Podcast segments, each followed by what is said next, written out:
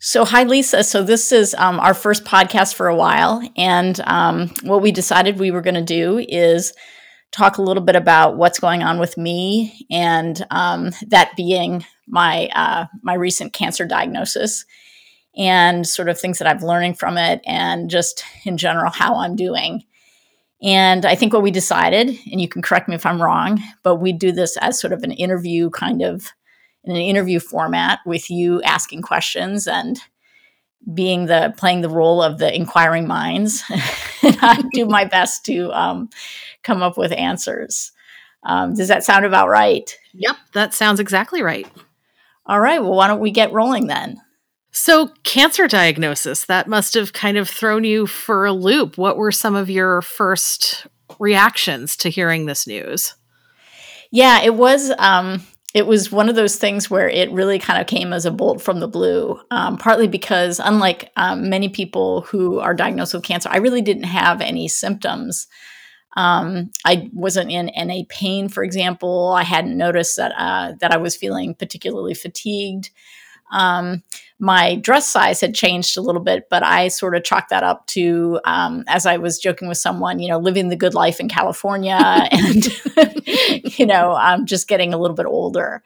When I found the mass and then was in the process of getting getting it checked out with um, with my doctor, I was kind of like, wait a second, this might be something that's really serious. And then when the diagnosis of ovarian cancer came down the pike, so to speak, it was it, it definitely took some getting used to there was definitely an adjustment period for sure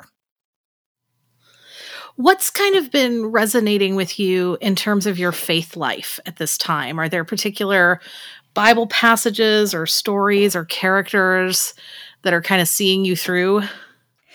Yeah, you know, there's there's been a number of different things. I think um, one of the first Bible passages that I really that really came to me was the passage in Psalms about looking to the hills and um, drawing strength from them. And I think a lot of that has to do with the fact that I can see Mount Diablo out of our bedroom window. Mm. And um, there was just something very comforting to me about just seeing this huge, beautiful mountain and thinking about um, just aspects of creation that have been around for such a very long time and sort of drawing strength from just sort of the magnitude of life i think.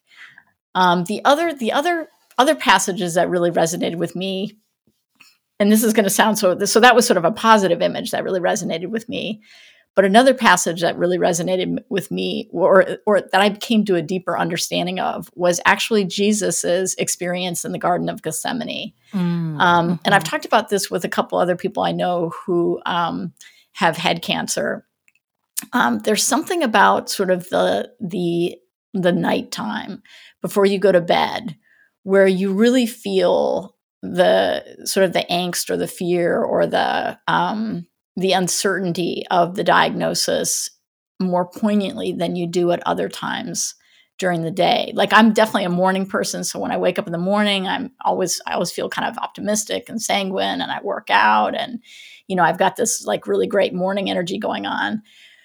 But there's something about that time of night where your mood just takes a more somber turn. And I never really thought about the fact that that was something that Jesus experienced at that time of night as well. That that somebody who, you know, he was so often just he's was so often very accepting of what his his role was and what his destiny was going to be. And then all of a sudden you have this late evening, this this nighttime sort of experience that he has that is just so different from the way we think about him. You know, for example, with the passion predictions, um, where he's basically like matter of factly says, "This is what's going to happen."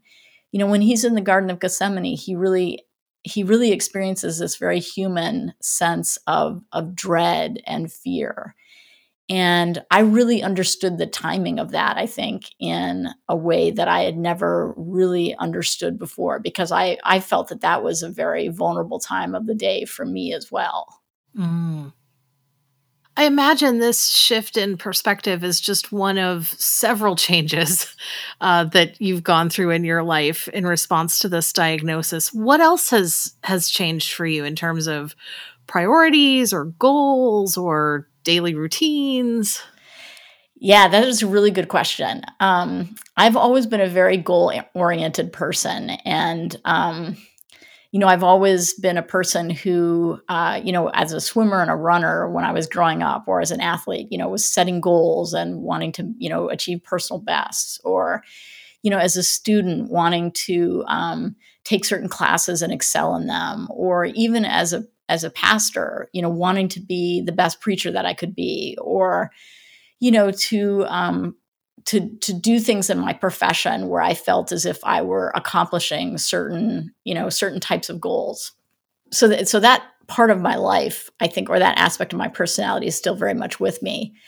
But I think one of the things that I found or I have found is that my the goals that really move me now are much simpler perhaps than they were prior to being diagnosed with cancer. I mean, a couple of my goals um, that I've I've without even really sort of like you know sitting down and writing a list like here are my goals for cancer.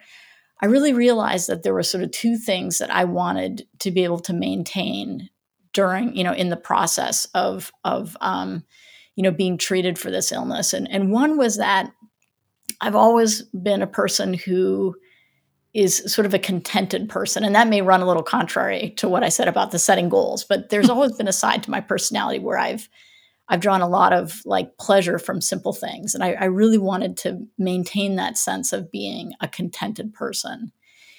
Um, the other goal that I had um, had to do with my desire to maintain my sense of humor. I think another thing that um, is when I think about myself or when other people think about me, they'll talk about sort of um, that I am a person who has sort of a self-deprecating sense of humor or a, or a humorous way of looking at the world, and especially myself.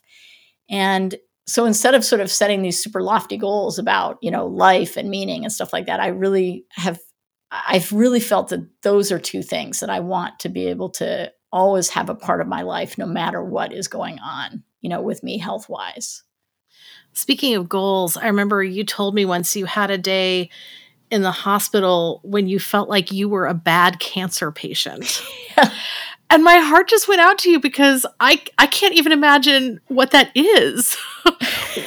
what for you is it to be a bad cancer patient and what kind of had you feeling that way? Well, you know, it was so funny because yeah, I think I think the way I described it to Michael and my sister over the phone that day is I said, I'm failing at being a cancer patient.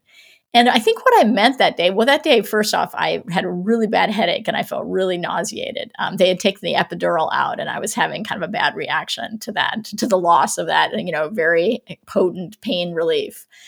Um, and I look back on it now, and obviously, there's no way of being a failure at at um, at, at, being cancer patient. So part of that sort of my own sort of melodramatic, humorous way of thinking about, you know, how I was feeling that day. But I think a lot of it was just that because I was feeling so badly, I wasn't feeling that sense of contentment that is so mm-hmm. much a part of who I am. And I wasn't, you know, I just didn't, I didn't have much of a sense of humor about that day and how I was feeling. And I, I think maybe that was even the day when I really realized, you know, yeah, this is what's important to me right now in my life is not what I accomplish and not what I achieve or, but it's more the sort of staying in contact with the simple pleasures of life. Um, you know, cultivating relationships with people that are strong and where people know that I appreciate them and I love them, and still being able to see the absurd side of things and the and the comical side to life. Um, so yeah, so that was kind of it was sort of you know when I told my sister that I was failing at being a cancer patient, she said that is such a Wagner way of looking at things because we, to a certain extent we were raised to really think in terms of success and failure, and that's something that I've I've struggled with as an adult, trying to leave that way of you know measuring my life and um, accomplishments behind. what have been some of the simple pleasures that you've been enjoying lately? Well, one thing that was really, um, I think one of the things that was really great was feeling my appetite come back after mm, surgery. Mm-hmm. Um, you know, I was just really enjoying that jello, and people were bringing food by. And for the first couple days, it was, you know, Michael was doing most of the eating of the food, but then bit by bit, I really felt my appetite coming back and sort of a certain zest for eating that um, that I'd kind of lost. I think the other thing too that I've really, um, you know, sometimes I get so busy being a pastor and being a wife and um, just kind of wrapped up in those two aspects of my life, both of which are really important aspects. I don't spend spend as much time in contact with my brother and my sister, whom mm. I am very close to in age and have always been very close to. But you know how it is in life. Sometimes you just get busy and you you just don't keep in that regular contact the way you should. And it has been just such a blessing um, to draw really close to them again and to just be on all I'm in daily contact with my sister and my brother and I talk almost as frequently and just being reminded of what a special relationship that is, you know, that sibling relationship. I love that you've got those connections and that you've got this whole huge community kind of rallying around you. What does it feel like to have that many people like praying for you and sending you their thoughts and supporting you? I think it's I think it's really just an amazing feeling. I think um you know, in my life, sort of my professional life, in, to a certain degree, degree, you could describe a pastor as like a professional prayer. You know, we're always mm-hmm. we're leading prayers, we're leading graces, we're praying out loud over people, and when we encounter them in the hospital, we have our daily prayer life.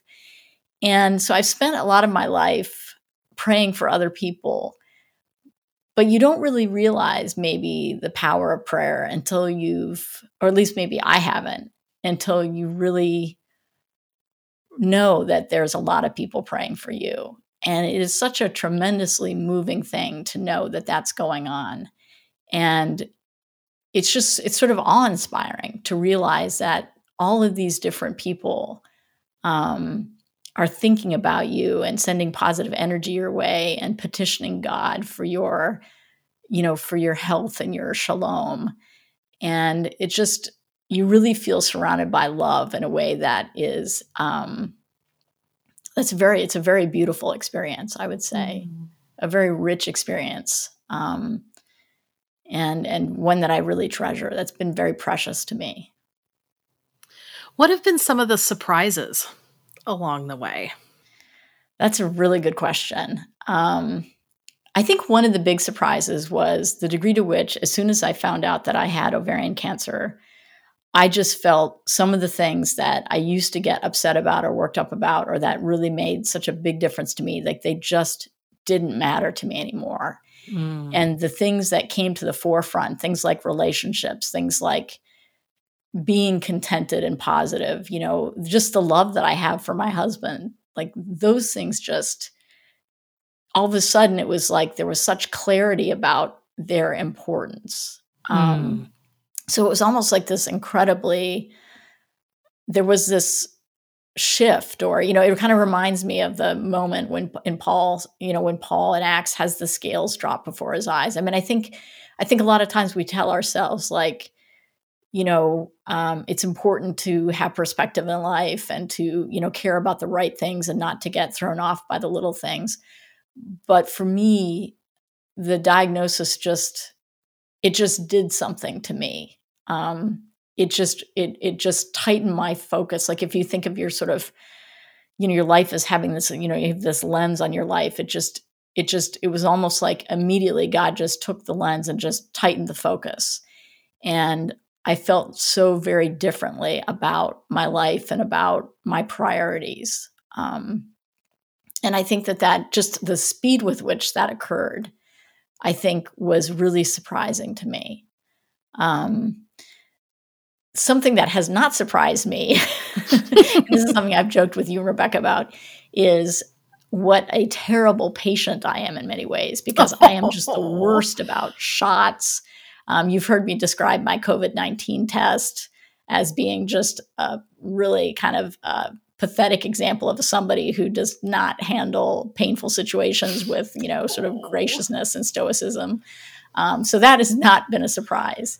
Um, but just the, the feeling of being more centered I would I guess I would say and just how quickly that happened that that has been that that surprised me I mean you you hear people talk about how you know things will happen in life and it changes their and all of a sudden you know the things that should be important to them become the actually important things. But i think you know for me the experience of that change happening so swiftly was really you know it was really a surprise. It sounds like this is a real um before and after moment for you.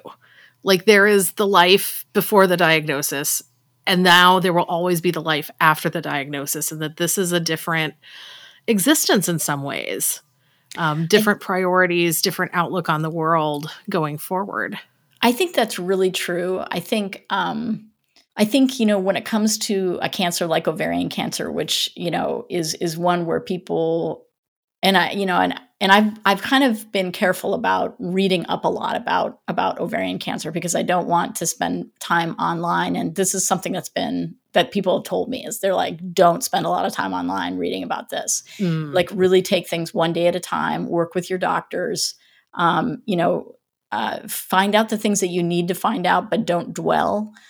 Um, but part of what I have sort of recognized is that this is um, a diagnosis where you know, more than likely I will be um, dealing with it and sort of fighting it and struggling with it and, um, you know, working within its bounds for a significant period of time.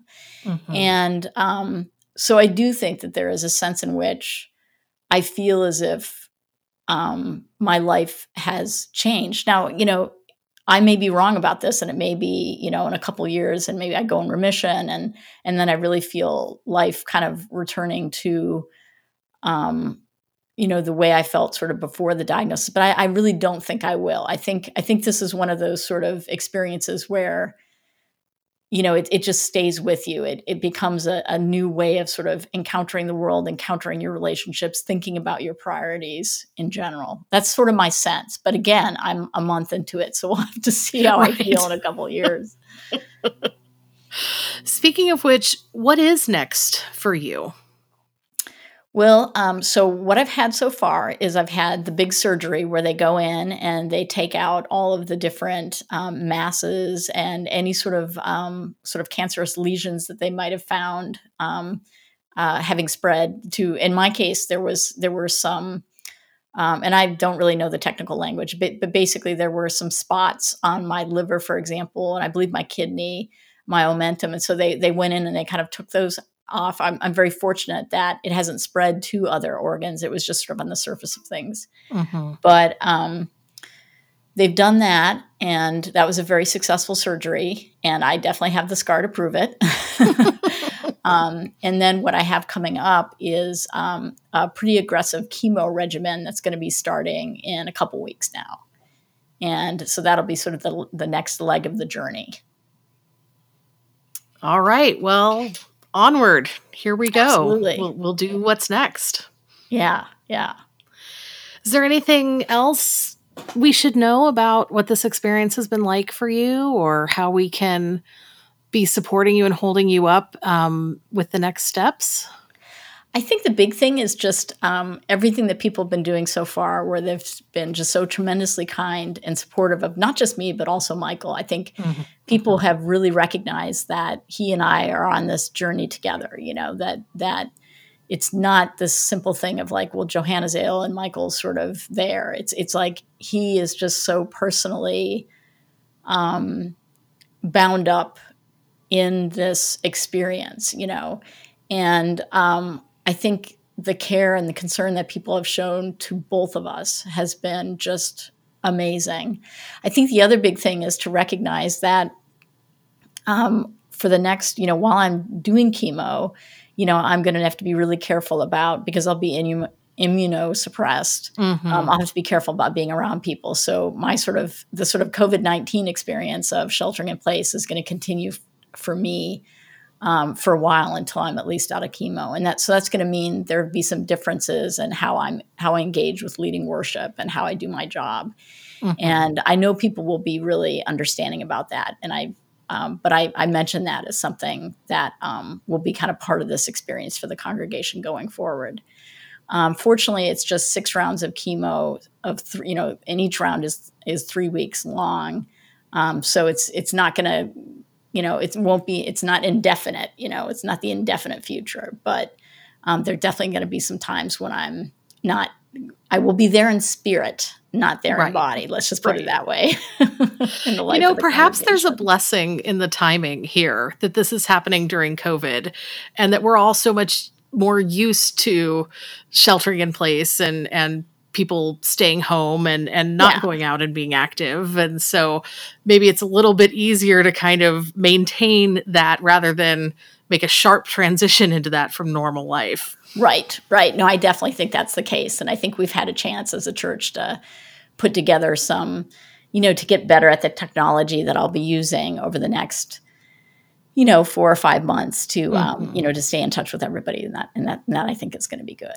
So yeah, so that's kind of where things are. I mean, I think, as I said on Sunday to the congregation, as I was kind of after I did the benediction, I think just, you know, Michael and I really want to thank everybody from just the bottom of our hearts um, for all of the support and love that's come our way. You know, this could have been something that was, I mean, it's difficult, but it could have been so much more difficult Mm. Um, being in a new place, being so far away from family, if it weren't for the fact that this congregation is just so full of just kind hearted and sweethearted and, and loving people. And we are just so grateful to everybody, um, you know, for being who they are.